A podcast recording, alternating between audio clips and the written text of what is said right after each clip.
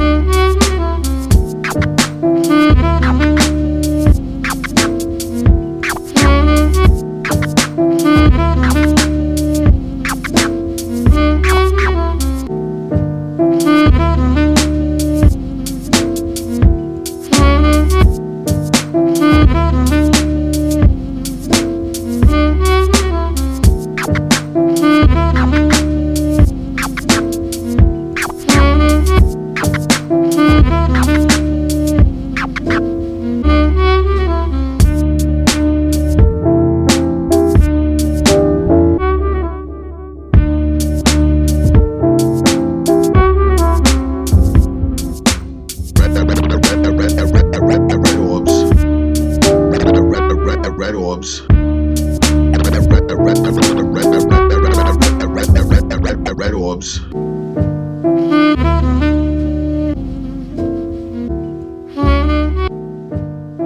What I experienced when I was going through the healing session.